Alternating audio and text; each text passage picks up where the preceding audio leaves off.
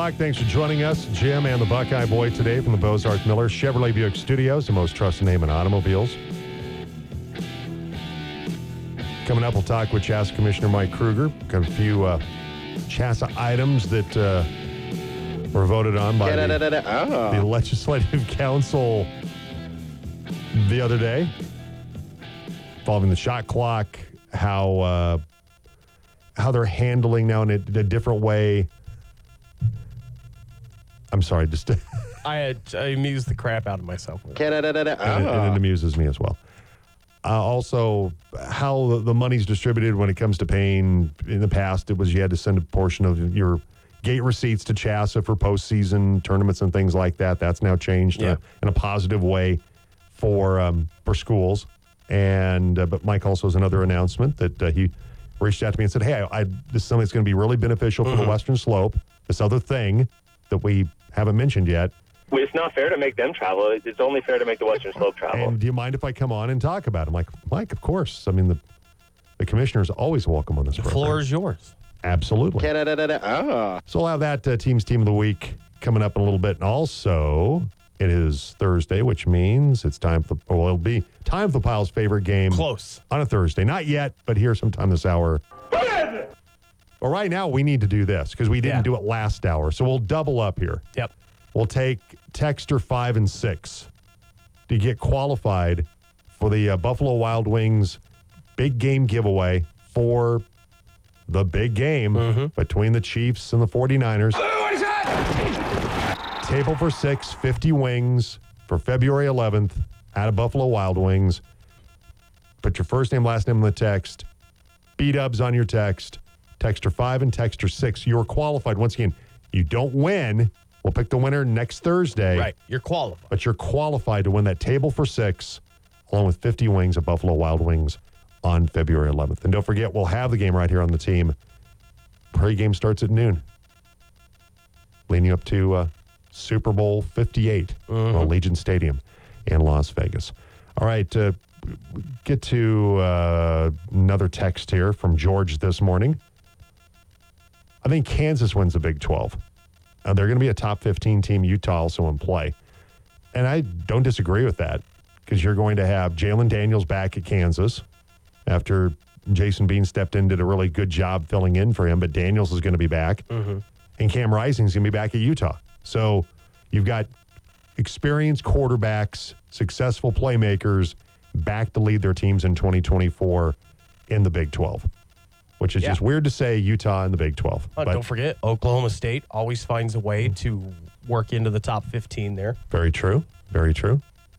And Colorado hopes that they can go, you know, return on the return to the Big 12 and mm-hmm. with Shedeur Sanders, who many people think could vie for the Heisman in 2024, to lead the Buffaloes. See if that revamped offensive line keeps him from being one of the most sacked quarterbacks Yeah. in FBS football. keep them upright for a Yeah, minute. exactly. All right, 804. And um, let's go around the NFL to start things out in the 8 o'clock hour. The latest on the Broncos and the league. It's around the NFL on the Jim Davis Show. Yeah, we didn't want to fish up what RJ and Delta listening at 102.1 FM about uh, Eric Bieniemy.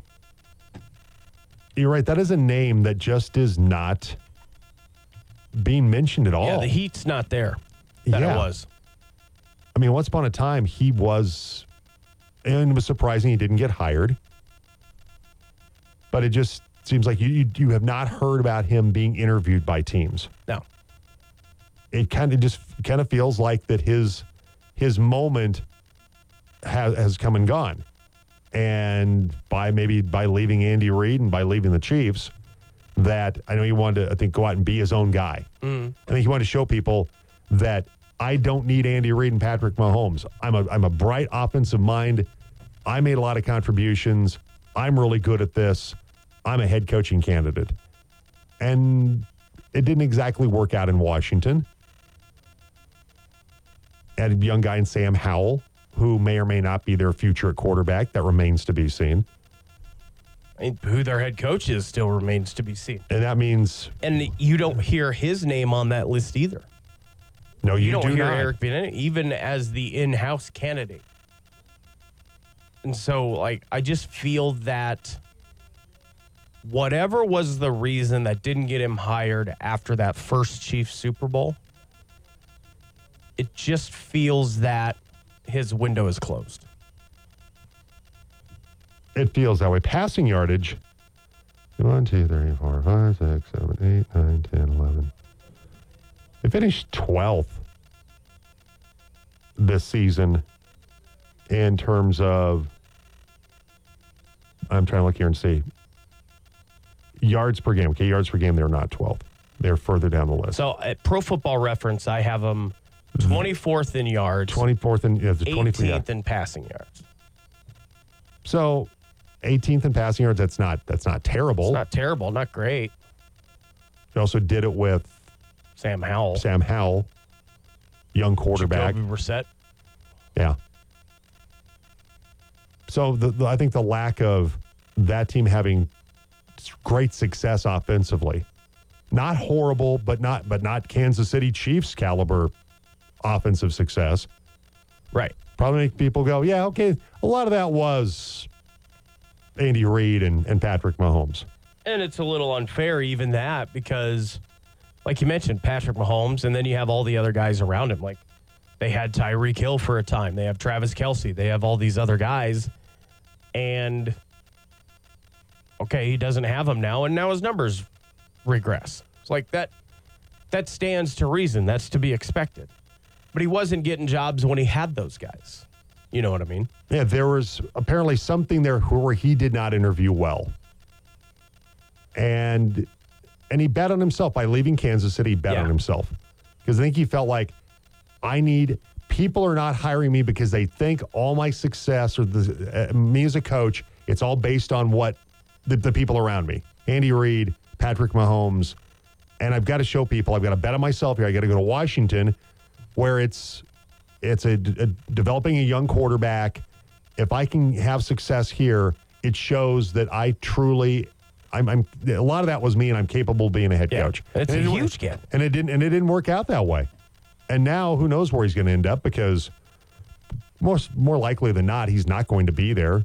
Whoever come comes in, whether it's they hire Mike Vrabel or Mm-hmm. you know, there was some talk that Ben Johnson might go there, but Ben Johnson's decided to stay in Detroit. And so we don't know what direction Josh Harris and the ownership group in Washington, what direction they're going. It doesn't seem that direction though is Eric Bieniemy though. No, it doesn't. Like he took over a bad offense, and the offense was bad. I mean, that's the fact of the matter. But it's still going to be held against you, especially when you regress in the win column by half. You go from eight wins to four wins. You're everybody's going to be held to blame for that. Those are not the hot young offensive defensive coordinator candidates that get jobs. Like Ben Johnson organized the Lions from one extreme to the other. Mike McDaniel helped the Ravens defense that on paper was all right, turned to be a really good unit by the time the season was all said and done. Those are the guys that are going to be in this next cycle. And who knows who's next next year. And you mentioned Mike Macdonald, who was announced officially. They, they showed the video of him going into team headquarters uh, with his family. Mike Macdonald, now the new head coach of the Seattle Seahawks, defensive coordinator of, of the Ravens. And so they go from one of the oldest coaches in the league, Pete Carroll at 72, to the youngest coach in the league in Mike Macdonald at 36. And this will be his first time ever as a head coach, any Yep. level, Anywhere. as a head, as a head coach. Not, not, not in Pee Wee football, high school, college. This is his first head coaching job. Now, Macdonald led the Ravens in scoring defense this season, 16.5 points per game. Sacks was 60. And they became the first team that also led in takeaways. So, scoring defense, sacks, and takeaways, first team in league history to rank first in all three of those categories. So, he plans on trying to create his own Legion of Boom, if you will, in Seattle as the head coach. I do like the trend, though, that not not that other coaches, we use the term retreads, aren't. You know, it- some coaches deserve another opportunity because maybe they went in and the personnel department didn't do a particularly good job building Right. the roster. They, they inherited a bad situation and just couldn't make it work out. Or they had success, but they had like one bad year, and ownership decides to pull the plug after one subpar season. Mm-hmm. I feel that way about Mike Vrabel a little bit. That that's how they they handled Yeah. the Vrabel situation. That one they kind of fluffed up the whole the whole organization in the span of two years. But I do think it's a good thing that the the younger coaches, young guys like a Mike Macdonald, are getting their opportunity. Canales in mm-hmm. Carolina, though, I think that's that's uh, That's doomed to failure. that seems like that is just a, a, a doomed to fail relationship with David Tepper and him. yeah. He's 42. He's a young guy. It's good he's getting an opportunity, but man, with dealing with that ownership, that owner and that ownership group is going to be very, very tough moving forward. We'll see what happens. Uh, looks like there might be a, a Shula on the Dolphins staff that uh, Tom Pelissero of NFL Media says that uh, Rams linebackers coach and pass rush coordinator Chris Shula will join the Miami Dolphins.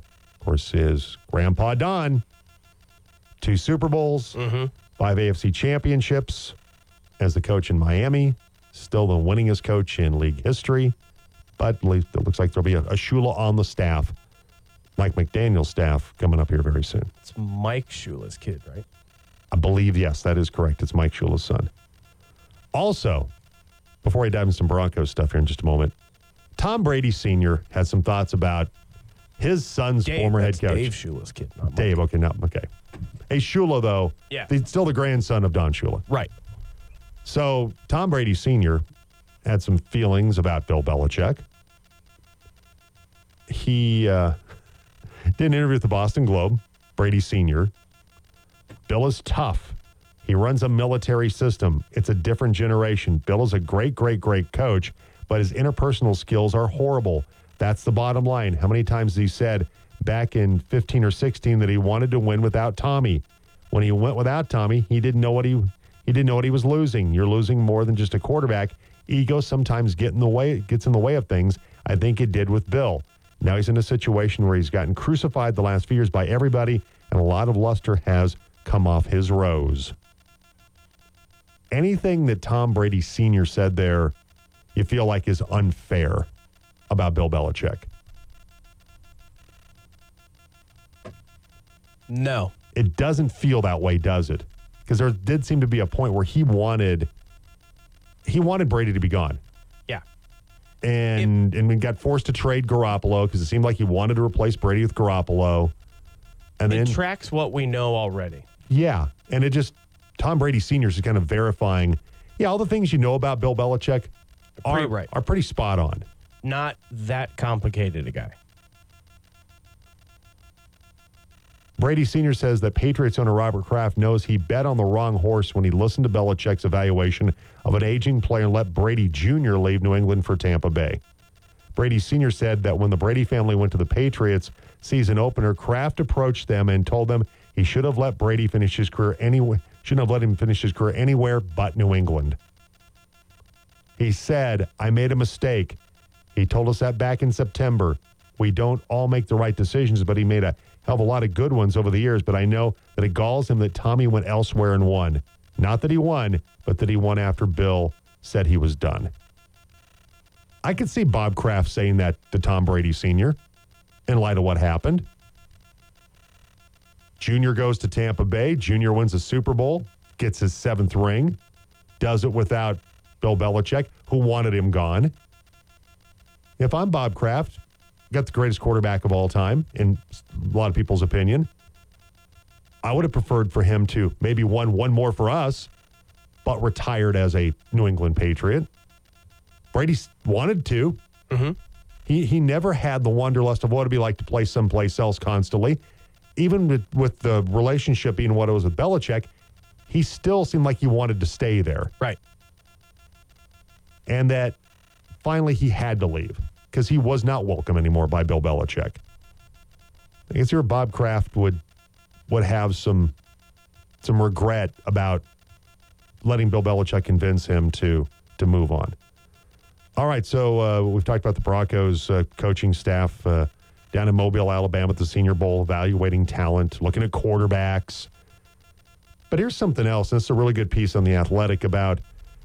Sure, quarterback might be a problem for this football team. Whether you, you love Russell Wilson or like us, we still think Russell Wilson is more than serviceable as a quarterback.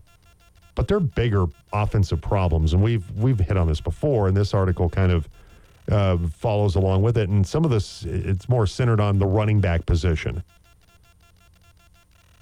Because when Denver became one dimensional, as most teams do, when they become one dimensional, they seldom have success. And Javonte Williams, who had 774 yards this year, played in 16 games, his first season back after the very serious knee injury that he had in 2022, that Williams dropped to 3.6 yards per carry from 4.4. And then his second season, 4.3. And that when they had the six game losing streak, he averaged only, he averaged under 40 yards per game. And that Sean Payton said he didn't think Williams' declining production at the end of the season was a matter of the third year running back hitting the wall after a lengthy offseason of rehab, but that the running back's health will be part of the end of the season evaluation Denver began on its roster this week. So they have to decide is he the guy that first two seasons averaged almost four yards a carry after contact? Or the guy that dropped to 2.71 in 2023? Also, what role will Samaje Perine play going forward? Because that was one thing that did work out was mm-hmm. getting Samaje Perine. Because Perine, who didn't get a, a ton of time behind Joe Mixon in Cincinnati, comes to Denver, and Perine carried the ball 53 times, the, the fewest of his career. Uh, and during the season where he played seven or more games, he, actually numbers dropped off number of carries from what he had behind Joe Mixon. He had 95 carries behind Joe Mixon. But where he got more run and more opportunities was in the pass game, where he had a career high 56 targets. And he was huge in the wins over the Bills and the Vikings. Yeah, he's he's a big piece. And if you take a look at the running backs combined touches, he's still third behind Javonte Williams and Jaleel McLaughlin. Jaleel McLaughlin had the 76 carries and 36 targets. Like, I don't know how much you can depend on him, just his size, to carry the load. And Javonte Williams was ineffective. He was fourth in yards per average. He had all of those touches. He had nearly 270 touches and still had under four yards per touch, barely over a thousand yards from scrimmage, rushing and receiving. He played 16 of the 17 games. Samaje Perine was the lone consistent week in and week out. But where's the end of his service life when you continually use him to 50 carries, 50 passes a season? Now, McLaughlin did finish second on the team with 76 carries. He did average 5.4 yards per attempt, and the price is right. He's set to count only, you know, 920,000 against the salary cap next season. Do they feel he can be the next Alvin Kamara, that that Joker back? I'm with you. As much as I love Jaleel McLaughlin, his speed is no doubt. He's elite when it comes to his speed. His size and inability to break tackles mm-hmm. at times, at least as a rookie, has to be a concern. And there's no more feature back, third down back in the league. You need two guys. And I don't know what the combination is going to be, and I don't know what's the one you want to take up the space. Absolutely. All right, 819. Jim, along with the Buckeye boy from the Bozarth Miller Chevrolet Buick Studios, the most trusted name in automobiles. Coming up, CHSAA Commissioner Mike Krueger in just a few minutes. I think we've got Mike on the line right now. That is correct. Okay, so we'll talk with him in just a moment. But right now, we need to play the Pile's favorite game on a Thursday, which is Yes, up for grabs today is it a case of New Belgium, courtesy of our friends at High Country Beverage. First correct answer on the text line 970 242 1340 gets it. If you've won any time in the last two weeks, sit it out. If you are under the age of 21, sit it out. If you do not want the prize, also sit it out. Today is the first day of February. That means tomorrow is Groundhog Day. One of my most famous moments is replayed in Bronco lore over and over and over and over again. Tomorrow is also my birthday. And not even from my playing career is this Broncos lore used, but I was one of six players to be drafted by the NBA, the NFL, and Major League Baseball. Who is it? All right, so if you won the last two weeks, don't play. Yep. Simple as that. If you're not 21, don't play. If you don't like beer, don't, play. Yeah. Otherwise, you have a chance to win a case of New Belgium beer from a High Country Beverage and get into the never ending contest for this month. You can win $5,000 from England Fence in Montrose toward fence products, uh, new custom gate or electric gate, operators, pergola or log archway, englandfence.com. But uh, right now, text in your answer. First correct answer wins at 970 242 1340. Good morning, gentlemen. What are the haps? The Jim Davis Show on Colorado's sports leader, The Team. Welcome back.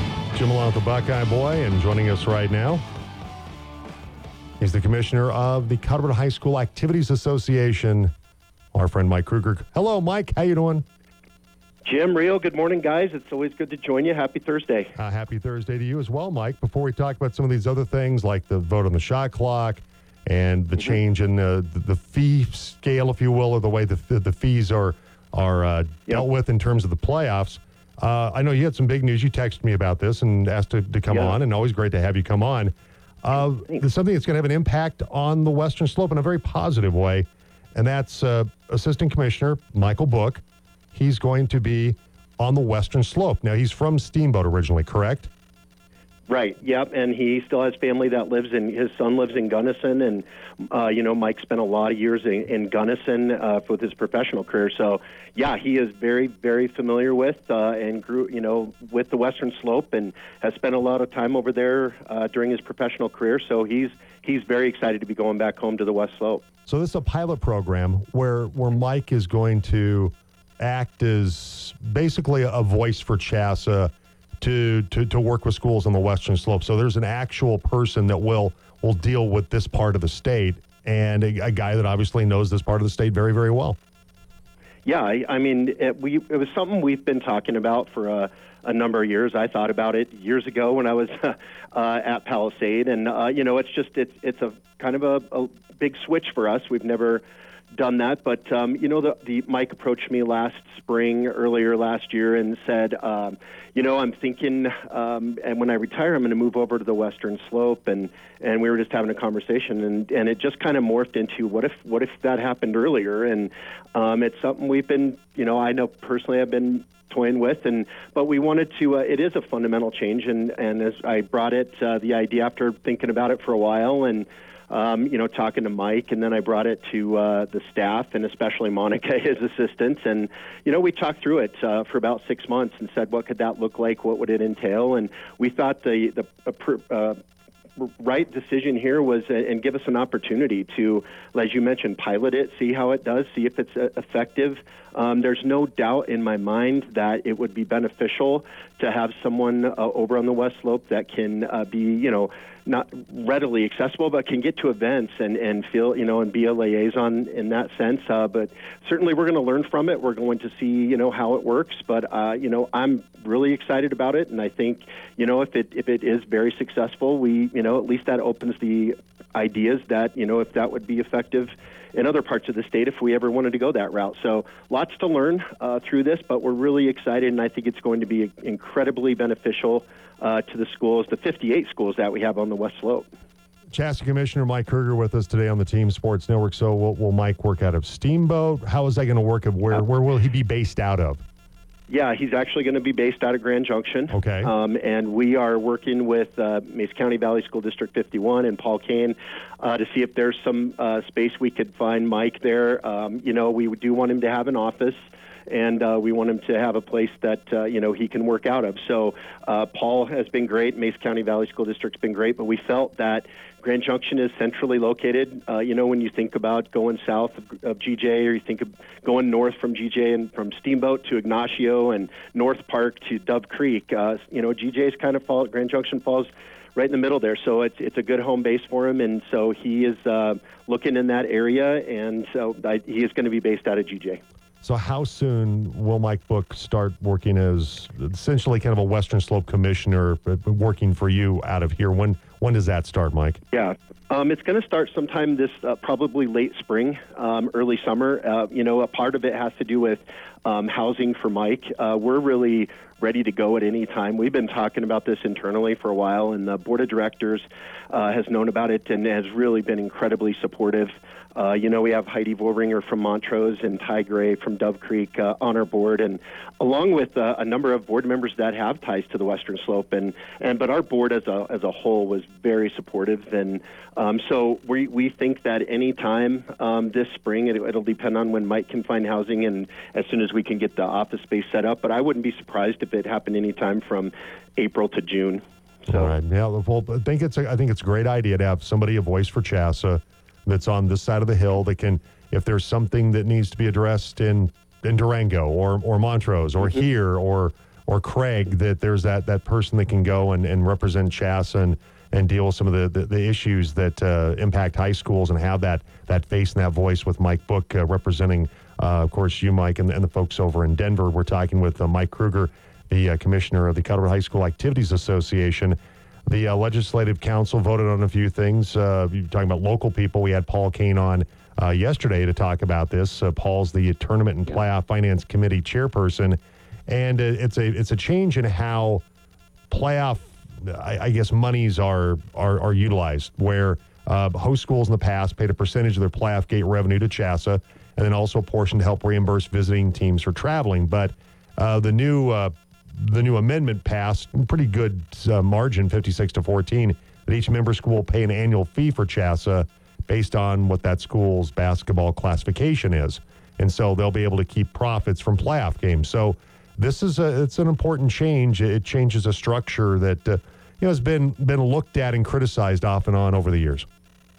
Yeah, no doubt, and I have no doubt Paul did a great job of explaining it way better than I can. But uh, I was lucky enough to sit in on those meetings that Paul was leading, and our director of finance, Sarah Vernon Bruner, was leading, and uh, just uh, you know just to to listen to the process. And I'll tell you, you know, you know Paul very well, Jim, and most of your listeners do. He's he's an incredible leader. He is just a great mind for that, especially when it comes to finances. And um, you know, Paul's leadership really led you know he he really led us through this. And and with that being said I think you're right. It is something that I know even back to the days when I was an AD and a district AD um, it was a process that was constantly being brought up is can we look at this? Can we do something different with it? And it's it's tedious. There's a lot of work that goes into filing every school filing forms for every postseason event that they host getting reimbursements to the other school and um, and the formulas, figuring out, you know, because this, the host school still keeps some money, but the other money goes back to the visiting school, and then part of those proceeds coming to our operating expenses as an organization. And so uh, Paul did a great job of leading us through that process and looking at data and comparing data from years past and what that means for CHSAA. And, you know, it's really not going to impact our organization because Paul and the team used uh, averages over the last five to seven years. And, and so it really doesn't affect us. It really truly is a procedural and process change. And I think the best way to look at it is um, it's, you know, it's, we are a benefit sharing organization. Every, every 365, 367 of our schools benefit from the the programs that we we host, you know, and that we promote. So music, student leadership, uh, including our athletic programs, esports, the whole nine yards. And uh, but that with that comes cost sharing. So it hasn't been as much of a cost sharing approach um, which is going to impact some of our schools differently, and we're looking to see how that impact's going to help them eh, or how it's going to affect them. That could be positive. It could be in some years, you know, a little bit of a downturn, but we we definitely are trying to listen to and look at what those impacts might be. But what I am comfortable in saying is this is much more of a membership focused approach.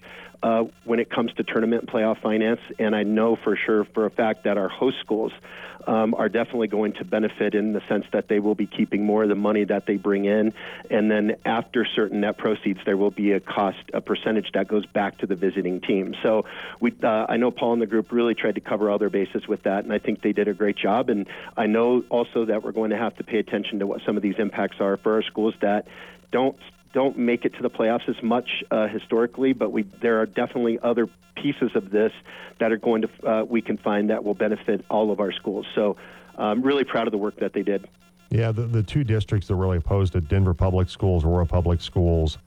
And, and part of their, Mike, part of what, and Paul and I talked about this a little bit, and, and, and Paul relayed some of this information to us, was their concern that they don't have teams make the playoffs often enough. There's already the the annual membership dues, the the fee per each sport activity, and then you'll have this uh, this this fee also that goes on on top of that. That they feel like, well, we don't have teams that make the playoffs, so this seems like an unfair thing Yeah. for us to have to pay. Which I, I find that I find that curious that that you.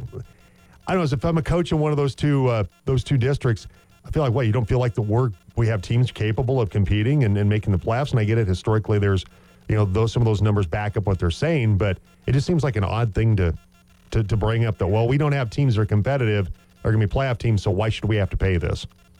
Well, um, you know, I I have some experience from being at APS, and I know Yeah. I've worked. I sat down and talked with Kevin Benji and, and Casey Powell, the district ads from both of those districts prior to prior to Tuesday, and I think some of it too. I, I definitely understand their concerns, and I agree. You know, I think all of our schools. We hope that there's a, a a hopeful desire that we all can partake in the in the postseason, and we can look at some of those things too in terms of our playoff formats and and make sure how we can help. Uh, but a, a point I, I want to make on that too is uh, with the current system, it's not very desirable to host some of these regional events because it does cost you quite a.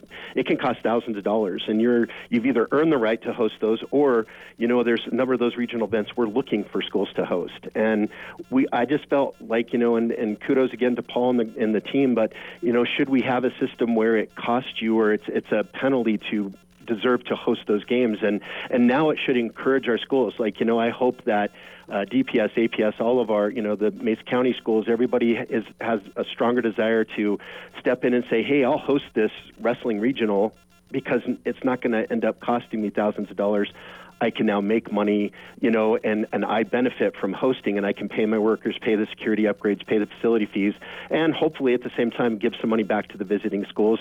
The thing that is, uh, you know, uh, th- that we heard from a number of our schools too is, you know, it's nice, you know, you can budget for a fee where you can say, here's what we're going to send to our membership organization, but after that, um, we keep everything and, and we keep you know all the money that's coming in and it can help offset those costs and that that to me seemed like uh, I'd like I think it, it is a different fundamental approach but I think it is membership focused and we will certainly work with all of our schools not just uh, APS and DPS to address some of those impacts and I know Paul and, and the group will continue to evaluate those impacts and we'll see where we can continue to support and keep money in our schools. And just for transparency for the, the people that are listening, what, what this is going to cost as far as the this the, the playoff fee, if you will. Uh, 1A schools, and correct me if I'm wrong on this, Mike, this comes from the Denver Post. Uh, 1A schools will pay $600 on top of the membership fee and the, the per sport fee. 2A's $800, 3A's $1,000, 4A's $1,400, 5A's $1,900, and 6A is $2,600. That's those are all correct. Okay. Yeah. So and it that's a one-time annual fee. So one A school, you know, pays uh, six hundred dollars, and that's it for the year. And then any money they make after that, or a two A school, the same, you know, eight hundred. They they keep everything after that. So no additional monies come into the to the membership organization. It, So- it just seems like it is a real a real positive change in regard to schools being able to to, to make money. And Paul talked about you know times sending money over to CHSAA in the past for after football playoff games and and big chunk of change that that Yep. left District 51 and now and, and other school districts have had to deal with that as well. So I think it's been a, it's a really positive change uh, what they approved uh, yesterday with or the other day with the Legislative Council. Mike Krueger, CHSAA Commissioner, with us today. And then, Mike, we'll wrap it up with the, the vote by the Legislative Council on the shot clock. Uh, there was some negotiating and things, you know, that, that went on there, but ultimately, the Legislative Council voted against the shot clock uh, when we had Paul on with us. He said, "Yeah, it's it's dead for now, but kind of like kind of like Jason or no offense, Freddy Krueger. Uh, that keeps uh, coming back. that uh, Oh, that it, he, he doesn't he thinks it'll it'll probably come back at some point. I, I anticipate that, yes, uh, as well. I, I think the neat thing you said, there was some really good debate on it, which I, I absolutely love. Um, you know, we sometimes in the, in the past few years, you know, we'd come to legislative council and everybody kind of knew how they were going to vote on something, and there wasn't a lot of debate. Where years ago we did used to have quite a bit of debate on things, and I think it's a good. I think it's good because it means we're probably doing a good job of communicating things out, and leagues and our member schools know where where they fall on things. But I really enjoyed the debate. I really liked the fact that uh, there was a little there was contentious discussion, you know, and said, hey, I, that's the way our membership works, right? That's we're a membership driven organization. Um, we don't get to make all these policies over here, and I'd love to, and sometimes, but our membership makes these policies. Our membership makes the bylaws and creates the legislation, and the shot clock's no different. And um, I do think Paul is exactly right, though. I think there was. Uh, parts of the shot clock proposal that there was some some feeling that maybe we'd like a couple of things changed, a couple look at things a couple of ways uh, differently in terms of the implementation. I anticipate that we will probably see something as early as April, uh, this April at Legislative Council, at least another proposal, and we'll see where the membership is with it at that time. But um, you know, I really felt like it was the membership working, and um, you know, and it was not. You couldn't really point out. It wasn't a specific like you know all the West Slope schools voted one way or all the small schools voted one way. That was spread out through the membership. So um, I think that those proponents of the shot clock have a little bit of work to do to find out what the areas that were con- causing uh, concern, and if they want to bring it back and see if we can get the membership behind it, then uh, we'll do that. But I really thought it was very evidenced of the fact that we're a membership-driven organization, and the membership just wasn't ready uh, Tuesday or right now to implement the shot clock the way it was being proposed. So when Paul joined us yesterday, we, we, we talked about this, and I said, "Are we are we trying to address a problem that doesn't really exist?" And Yeah. Paul, I think, tends to feel that way that it's it's Yeah. not it, it teams are not holding the ball four corner for for three minutes and things like that on any kind of regular basis. I know you and I when we saw each other recently. Um, I don't know if I should share this, but you you seem to kind of echo. You know, you did a you know the old basketball coach at Yari did a little scouting. You went to some games and and charted some Yep. possessions. And and Mike, you you know you tend to feel that that maybe there is, this isn't really a problem that needs to be solved. Well, I think I look at it a little bit more like, is it what's the impact going to be? And so last year during the state basketball tournament, you know, I did spend a couple games, and you're right, you know, the old basketball coach in me, but I charted the number of possessions that actually went over 30 seconds, not even 35, and they were very limited, if if any, in in a, you know less than I'd say in some games less than five possessions. Uh, and in some games almost none that went over 30 seconds and the state of the you know state of play these days isn't like the days when you're talking to a, a guy that used to run the Princeton offense and slow it down because we couldn't, com- uh, you know, we, we were always running up against those big guys from Junction and Fruita and Central. So um, we we use that as a strategy, you know, to try to keep the game close. But um, you know, my feeling is not. I don't necessarily have super strong feelings one way or another on the implementation. I just feel like what I do want to ask, you know, what is the impact going to be on the game? And I think there are scenarios where we've seen a game here or there where somebody pulls it out and and goes four corners to try to slow the game down, especially toward the end of the half or end of the game. Um, and that's a strategy that can be employed. As far as a huge impact on the game itself, I'm I'm not quite in that uh, boat yet to say, think that it's going to be so impactful that uh, we you know it, it's going to have these great impacts and it's going to make a huge difference. But at the same time, I know there's a strong component that says this is where the game is today, and and you know Colorado's one of the starting to become one of the few states that doesn't have it, and there's some big reasons why why they do want to adopt it. So I think it's a matter of looking at it from impact, and then when you're a school that maybe is you know you operating on tighter budgets, um, you have to weigh that into the what's the benefit and what is the impact as opposed to what it's going to cost us. And I think that's where the state got a little, uh, you know, the membership got a little bit of pushback was uh, thinking about that. Is it worth, uh, you know, this the the cost that it's going to uh, be to, to put it in our gyms. But um, yeah, it'll be interesting to see where we go from here and where the membership goes on it. And I, but I expect we'll be talking about it. And many people were made comments uh, a little bit, you know, saying, "Oh, great, we get to talk about shot clock for the next four months again." But um, I think that's a good thing. We the membership's voice uh, always drives the ship, so we're excited about that. Hey, Mike, always appreciate it. Before we go, You know Mike, what always keeps coming back? Canada. What's that? Rio, I miss you, man. Yeah. Yeah, I, I don't Oh, miss him, my Mike, God. and I'm I'm right across the guys- glass from him. That's I one of my favorite clips. I don't really miss him. So Canada. Uh, you guys, Oh. keep up the great work, you guys, and we re- we really appreciate you. And good luck as we get into the basketball season. Hope we'll see you down here uh, for some of the state games. I'm, I'm sure we will. Hey, Mike, always appreciate it, my friend. Take care. Thanks, my friend. I'll talk to you soon. All right, Mike Krueger, Commissioner of the Colorado High School Activities Association, joining us on the program this morning. All right, uh, we'll take a break. We'll come back, and it's our team's Team of the Week. That's next on the Jim Davis Show. First of all, it's hilarious. Warped Twisted Individuals. Yes. The Jim Davis Show on Colorado's sports leader, The Team. It's the team's team of the week on the Jim Davis Show. All right, our team's Team of the Week. We go to the wrestling mats for the Monument Wildcats wrestling team with head coach Lucas Archuleta, also 144-pound Orrin Meese and 285-pound Tatum Williams joining us. They're our team's Team of the Week. Lucas, Orrin, Tatum, thanks for coming on today, guys. Uh, thanks for having us. Well, Lucas, uh, your wrestling team, you made that trip down to Durango. Uh, you wrestled Durango and Montrose down there, uh, picked up victories against both of those schools. You continue to, to roll this year in Southwestern League Wrestling. Uh, your teams uh, continue to perform really well in the upper and lower weights, uh, all, all up and down the lineup. Yeah, you know, uh, we got a good group coming in this year, and they're doing a good job working together and getting each other ready to go. You know, uh, they had a goal of coming in and, and winning the Southwest League um, for the fourth year in a row, which they did with those wins, um, kind of as a jumping board, getting into regionals and state, um, and continuing just getting better each week and, and being able to go over and uh, hopefully compete for a state title as a team.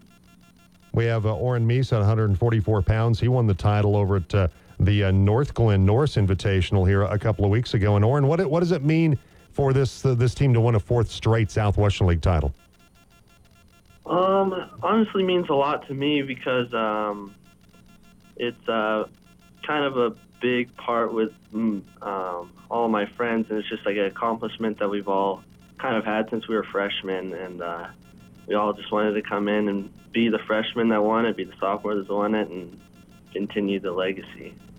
Who had the, has maybe had the biggest impact, an upperclassman the past, Orrin, that that that had an impact on you as a wrestler, you know, carrying on that tradition of winning league titles and, and what it means to wrestle at Munn? Is there a, a guy or two in the past that uh, that helped kind of uh, mold you as a wrestler?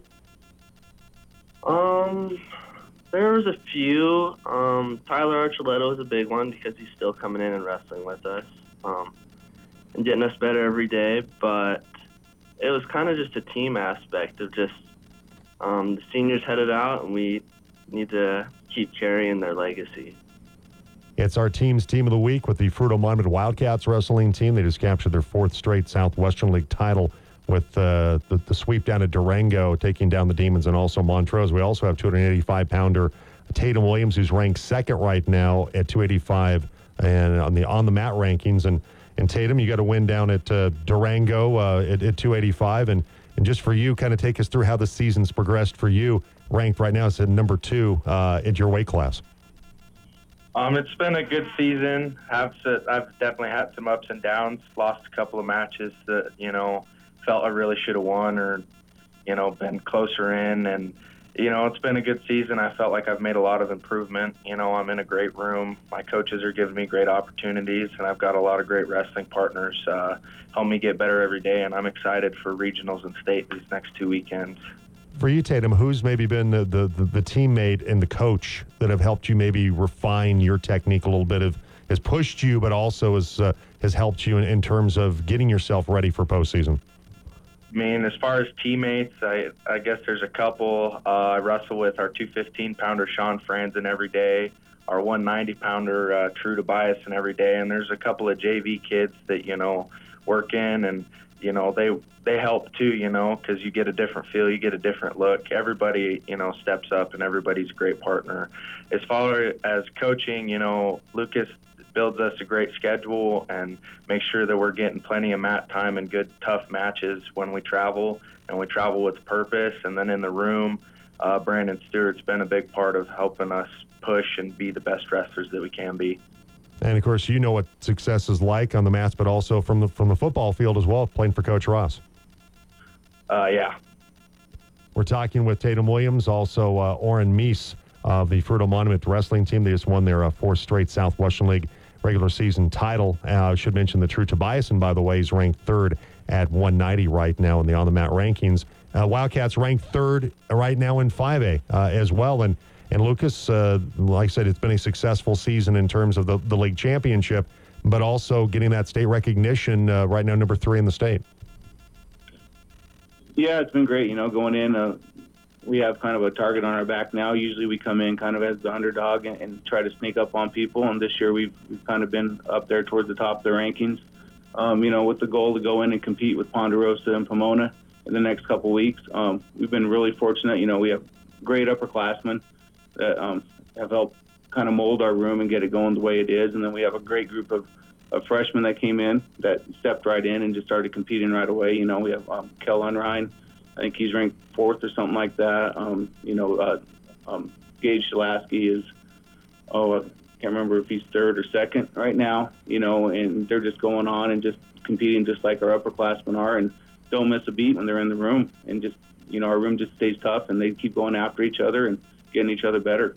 And also, I think, Lucas, having Central uh, in the league and, and the success that they've had this year, they're six right now. They Clint Trujillo's team, you know, the old iron sharpens iron thing, not just the guys that are uh, in your wrestling room, but but a team like Central also challenges you and makes your team better as well. Yeah, it's, it's great having um, good competition here. You know, the, the best thing about it though is that you know in the off season, um, we're able to train together at times. You know, some of their kids come in here, we go down that way. Um, you know, and that's with all all the schools here. You know, there's a couple of Junction kids, a couple of Palisade kids um, that we work out with over over the break. And you know, for us to be competitive, we have to get our best kids together um, and just help each other get better. All right, so a couple of questions for both Oren and Tatum here about your teammates. We'll start out uh, with both of you on this one.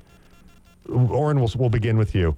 The teammate that has the worst taste in music when you guys are on, on road trips? That maybe he has to, he has to blast. And a lot of guys just listen to their music on their phones. You got their earbuds in. But is there somebody that feels like they've got to crank it up when you're in the van or at the hotel or whatever?